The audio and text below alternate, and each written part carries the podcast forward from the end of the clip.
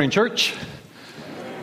A few years ago, not too far from here, down in Warwick, Rhode Island, a team comprised of postal inspectors, U.S. Homeland Security, and Border and Immigration Control seized 226 containers worth $13 million.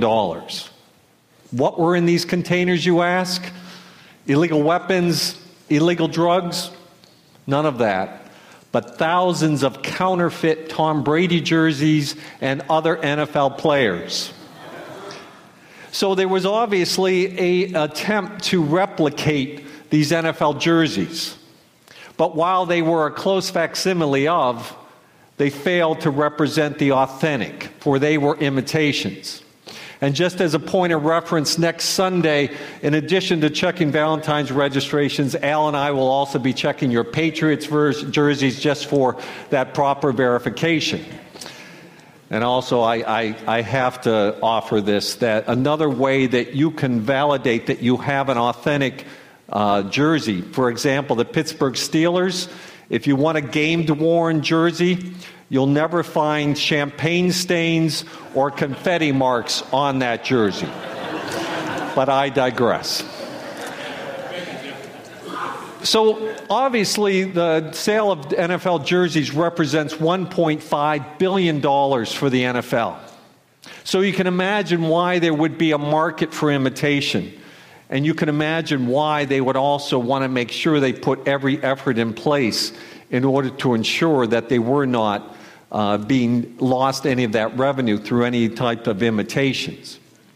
So they are rep- usually when we think of uh, imi- uh, imitations, we tend to apply the adjective cheap, where we understand that typically what we're looking at is something that is either inferior or something that you can receive at a lower price point.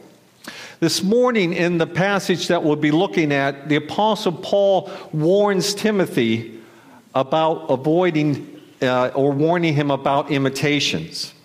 These are imitations that are not cheap in adjective, but certainly they are costly. Good morning. My name is Carl. I'm one of the pastors here. We are in, uh, continuing our sermon series called Finish the Race, look at Paul's words to Timothy in the second letter of Timothy. And we obviously understand that through this this book, through this letter, we are understanding what it means to maintain our life, to, to be able to maintain that long view despite the trials and the challenges that we may face. For we see through this that the only imitation worth pursuing is our imitation of Jesus Christ. But before we turn to our text this morning, let's just take a few moments to pray to our Lord and Savior. Father God, we come before you through a passage that we know is quite humbling, through a passage that can seem very dark.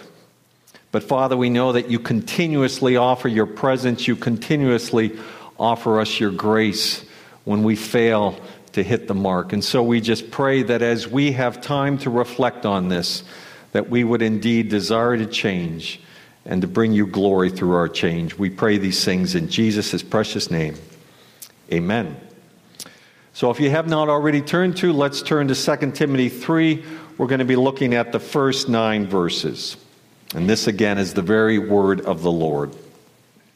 But understand this that in the last days there will come times of difficulty. For people will be lovers of self, lovers of money, proud, arrogant, abusive, disobedient to their parents, ungrateful, unholy, heartless, unappeasable, slanderous without self control, brutal, not loving good, treacherous, reckless, swollen with conceit, lovers of pleasure rather than lovers of God, having the appearance of godliness, but denying its power. Avoid such people. For among them are those who creep into households and capture weak women, burdened with sins, and led astray by various passions, always learning and never able to arrive at the knowledge of the truth. Just as Jannes and Jambres opposed Moses, so these men also oppose the truth. Men corrupted in mind and disqualified regarding the faith. But they will not get very far, for their folly will be plain to all, as was that of those two men. Feeling uplifted? so, when I first heard that uh, I'd be preaching on 2 Timothy 3, I thought, well, obviously, I'd probably be preaching the full 17 verses. It's not that long of a chapter, and it just seemed to be the way that it would go. But then when I realized that I would only be uh, preaching the first nine verses, I started feeling a little bit like a stunt double, you know, where, where, where you come in and you take the hit or the fall, and then the director says cut, and then the lead actor comes in and gets to finish the scene, right? So in this case, the scene finishes next week, and Pastor Travis will be glad to step in and do those verses. But it, it, it really does start to sound like one of those prescription uh, commercials, right? Where the, the side effects are worse than really what the, the, the situation you're using the medication for in the first place. But in this case, instead of swollen ankles, we have swollen conceit. Instead of heartburn, we have heartlessness. And instead of, I forgot the third one, man. Instead of bladder control issues, we have self control issues. So, so, so why, why is Paul, you know, so dark in this passage? You know, did, did he have a bad day? I mean, he's been sitting in the prison cell. You know, is it just getting to be too long for him? Is he really starting to get agitated with people, and this is perhaps his airing of the grievances? But really, what this represents is Paul understanding that the times are dark that Timothy will be facing. For the term that you see there, last days, does not represent the hours before Jesus returns. But in Paul's context, in the way that we view it, is the time between Jesus' first advent and his second coming. So for Paul and Timothy, they were in the last days, and so are we. And so, Paul, here he is, he's getting older. He knows that he may not have many more opportunities to share and mentor Timothy. So, he feels that he needs to prepare them. He needs to begin to establish the pitfalls and the challenges that a young pastor might encourage. This passage is not futurist, not fatalistic, but reality. And it's not futuristic, but pertains to those days and in our days. Paul describes again these times as dark and difficult. And perhaps the word that we see there in uh, the English is not doing justice to what Paul is describing. For the Greek word for the word difficult there means savage or fierce. It's used only one other time in the New Testament. It's used in Matthew 8 28, where it's used to describe two demonic, uh, two demoniacs, where they were just overcome with this fierceness. So Paul obviously understands that he needs to begin to prepare Timothy for what he will face. So, how do we view this passage? How are we to approach it this morning that gives meaning to us, that does not overwhelm us with the, the somberness of the text? Well, the first thing we have to understand is God is sovereign. And He has promised that He will be with us every step of the way, and He has promised that the church will never fail. And so, while this may look like a dark passage, it really is just a way that we can begin to prepare for what we'll be facing in the years ahead. And in my mind, there's three ways that we can approach this text from a, from a reader. The first is to believe that it has no relevance to us and simply say, I don't know what that's about, but it certainly is not talking about me. The second approach is to begin to scan the congregation for those who this passage is talking about. But perhaps the most important approach that we should take to this is for each one of us to say, Lord, is it I? It's very easy for us to um, take out the binoculars and scan the congregation for people that we believe the Apostle Paul is describing. But what I'm encouraging you to do for the next few minutes is to take out your hand mirror and do some time of self reflection. There's only nine verses here. There's 147 words, but there's only two imperatives or two exhortations. The first one is at the beginning of verse 1, which is understand or know. And then the second is at the end of verse 5, which is avoid. It's between these two imperatives where Paul begins to list 19 different sinful attitudes and behaviors. And I'm not going to go through each one this morning, but I believe you can basically break them down into three categories imitation loves, imitation faith, and imitation teachers. And this morning we're going to actually take them in inverse order because I believe that when we look at them in that order, we begin to drill down to the root cause that we see here. And these three can serve as an outline for you if you're interested in taking notes. The first one is uh, imitation teachers. Paul addresses this in verses 6 to 9. They are described as using their authority to prey on weak people, especially women. Paul is not making a broad statement against all women here. He's simply representing that those that they were preying on were quite vulnerable for two reasons. One, they were immature Christians, they were new in the faith. And second, they still struggled with sin. And so these teachers were taking advantage of the needs of these women by coming along and preaching something that was easy for them to understand and easy for them to embrace. But as a result, they were using their position to take advantage of these women. We obviously see that this would have been in a home church type of environment. So there was obviously the opportunity to be in their homes constantly. And so these teachers were no longer preaching Christ, but they were preaching a mixture of, of the Bible plus their own words. And that's where they began to go astray. They were falsely representing who they were and what they were proclaiming. And for us, we see false representation all the time in this world. You don't have to go any further than your email inbox.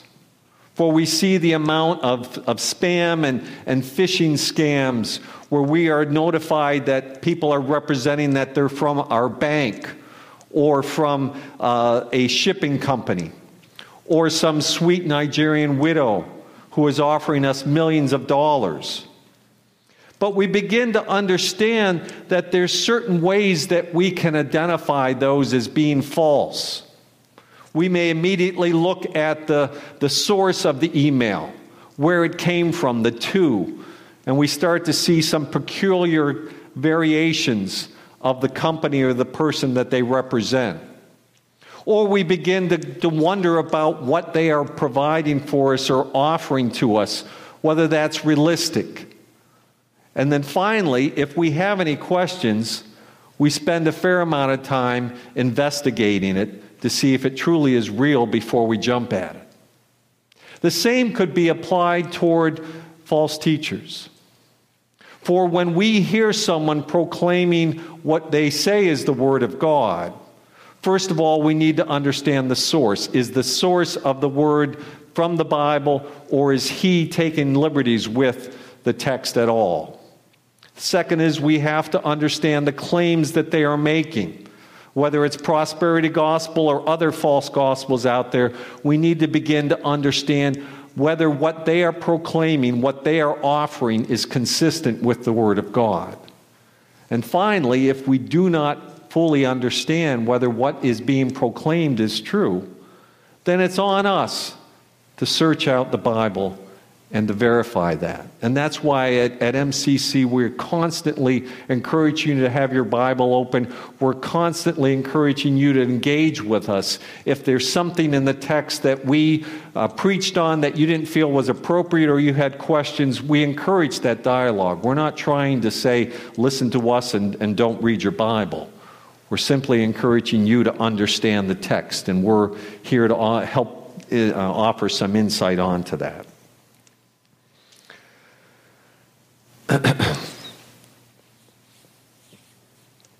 Uh, but not all of us are teachers, right?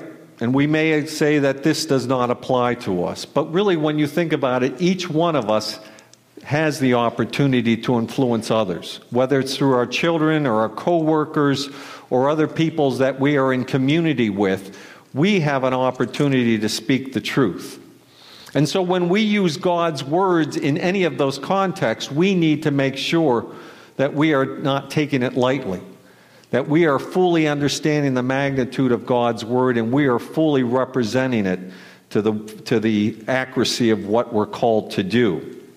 Because we understand that the only imitation worth pursuing is the imitation of Christ. Which takes us to our second point imitation faith. Key verse is verse 5. Having the power of godliness but denying its power. The best representation we see of this is the Pharisees in the Bible, right? Jesus is constantly challenging them. They are supposed to be the experts of the law, they are supposed to be the religious elite. They have such a position of prominence in the, in, this, in the square, and yet everything that they can proclaim from their mouth never reaches their hearts. And so they are called hypocrites by Jesus. They are called vipers. They are representing the children of Satan. For there is no, no understanding in their lives that they are to take what they hear and what they know and internalize it. There is a, a ship called the Queen Mary. Some of you certainly may have heard of it. In 1936, it was one of the largest passenger ships to sail the oceans. Currently, now it serves as a hotel in Long Beach, California. And so, as they had docked that ship and they were beginning to uh, convert it into a hotel, they began to scrape down the sides and to repaint it. And there are three smokestacks that they actually removed in order to better scrape and repaint. But at the point where they removed them and put them on the, on the dock, they crumbled to dust. The issue was that the three quarters of, of steel that had originally been there had all rusted away. And all that was remaining and holding those structures in place was 30 coats of paint. So you can begin to see how we can fall into that trap as well. We spend more time making sure that we put on the right impression that everybody thinks that we are religious, that everybody thinks that we got our lives together. And meantime, what's happening is we're uh, ignoring the internals and that we're not putting in the effort in order to make sure that our outside appearance and the inner realities of our heart are matching. And so, this is what Paul is trying to get across to, to Timothy that not all things are as they look, right? There's going to be a lot of people that come alongside him and can say the right words and have been faithful in their attendance. But yet the reality is that there is emptiness or darkness in their hearts. As pastors, we always want to go after that missing sheep, the one who has strayed away. But it's interesting because in this verse, at the end of verse 5, what does Paul instruct Timothy to do? To avoid those people. And that seems very harsh, that seems very fatalistic. We don't really understand why, why Paul would be saying this. But it falls back to the earlier chapter where Paul describes that babble that leads to gangrene. And he begins to understand that in order to protect the church, sometimes we have to marginalize and keep those people away from key leadership positions and key positions that could influence others. And that may seem harsh because, again, we want to assume the best in everybody and we want to make sure that we are following everyone who is straying from the flock. But there are times where we do have to make sure that we are protecting the others in the flock as opposed to always going after the one. Now, this, this analogy again can compare to us personally and also as a congregation. We can obviously make sure that we are facing the realities of our sin, that we are understanding that our words and our actions should be consistent, whether in public or private. We should begin to understand that truly, in order for us to acknowledge our need for the Savior, we need to be actively confessing our sins and not denying it to others or to ourselves. But this also can apply to a congregation. For it would be very easy at times for us just to allow things to, to continue and fester. But there are times where, as elders and pastors and leaders, we need to make tough decisions. We need to make sure that, again, we are working on the hard issues, that we are ensuring that the inner workings, the inner core of the leadership team of Medway Community Church is not rusting away, but that we are investing as much in the inside as we are on the outside. Spurgeon says that godliness looks towards God and mourns its distance from Him. For we understand that even though we are not called to perfection or flawlessness, we understand that we are going to constantly be falling short of what God has called us to. What He does call us to is to authenticity, that we come before Him acknowledging our sin, that we do not try to whitewash what our shortcomings are, but indeed we praise God for His grace and His daily ability to free us from our sins. The only imitation worth pursuing is our imitation of Christ. Which brings us to our third point on the outline imitation loves. So we begin to see that the root cause of the imitation teachers, the false teachers, and the root cause of the imitation faith is misdirected or false love. We take the love that is intended to be for God and instead direct it to ourselves or to other things. We can look at that list there and we obviously see narcissism, we see materialism, and we see hedonism. We see that the clouds uh, are judgments about ourselves and others. Oh, sorry, this clouds, not the clouds. The clouds are causing us to be judged. No, this clouds our judgments about ourselves and others.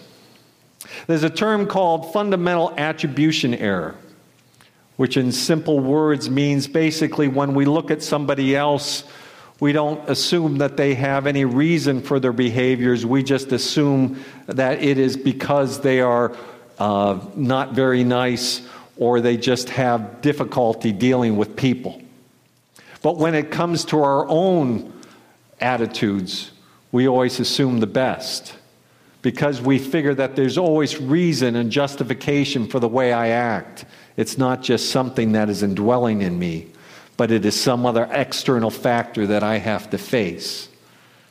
I don't know if you remember the old George Carlin line, but he said that anyone that is driving slower than you is an idiot, and anyone that is driving faster than you is a maniac. And that's basically the way that we view life, right? Everything that we do is justified, everything that everybody else does. There must be some type of inherent evil or, or personality issue that causes them to act that way. Today, we see many examples of self love. And I don't know if you had an opportunity to see it, but in the, the New York Times this weekend, there was an article about this company. It's a million dollar company called Devumi. And it, it is selling Twitter followers to celebrities and businesses who want to increase their, their number of followers and to appear more popular.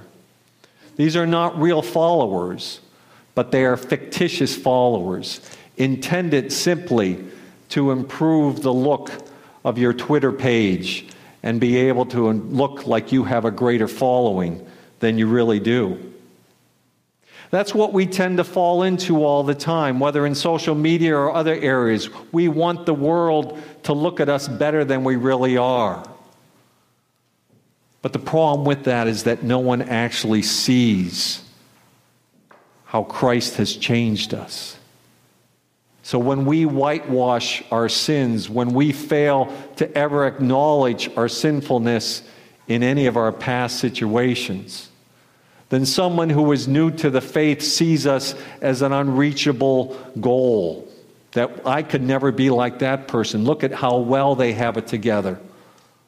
They never seem to get angry. They never seem to react the way I do. How could that possibly be? When the reality is, we're the same way if it wasn't for the indwelling of the Holy Spirit. Brothers and sisters, we are in a situation where we are constantly needing to check ourselves. What Paul is describing in verses 1 to 9 is not the outside world that we have to protect ourselves from. He's talking about life within the church that we need to make sure that we're not participating or contributing to. And so each one of us needs to start to examine their heart. This year, we're going through the book Tim Keller's Counterfeit Gods as part of our men's breakfasts. And with that, he begins to help us identify the idols in our lives.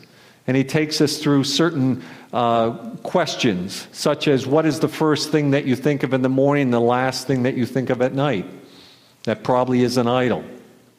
Look at your spending patterns, or look at those emotional triggers that respond with, that create a, a harsh response from you. Those are all things that can become idols in your lives. And so, what we understand that even good things can become an idol. But what we do is they become the ultimate things in our lives. So, as we look at this passage, as we begin to drill down and understand the root cause that leads to false teaching and false faith, we begin to say, I need to invest in my relationship with the Lord. I need to make sure that there is nothing that is serving as a distraction from Him that He is the one who is getting my first love, that He is indeed the one who is getting all the glory in my life. For each one of these imitation situations, there is an antidote. For imitation teaching, it is sola scriptura that we rely on the Word of God alone. And so when we're teaching, we ensure that we do not add or delete from God's Word. And that's obviously what we're doing today. It's a difficult text, but we're not skipping over it because it would be convenient and easier to preach from. But we're speaking the truth from the pulpit. The second is false faith. And again, that is integrity. That is making sure that we are investing as much in our heart time with God, coming before Him, confessing being realistic about our lives than it is representing that external facade that we want so many people to believe. And finally, for the false loves, the way that we can do that, the way that we can focus on God and not anything else, is to put Him first in our lives, put Him first in our time, in our money, and the way that we use the gifts that we've given. We need to be authentic and genuine Christians because the only imitation worth pursuing is our imitation of Christ. Paul's words from 1 Corinthians 11 Be imitators of me as I am of Christ.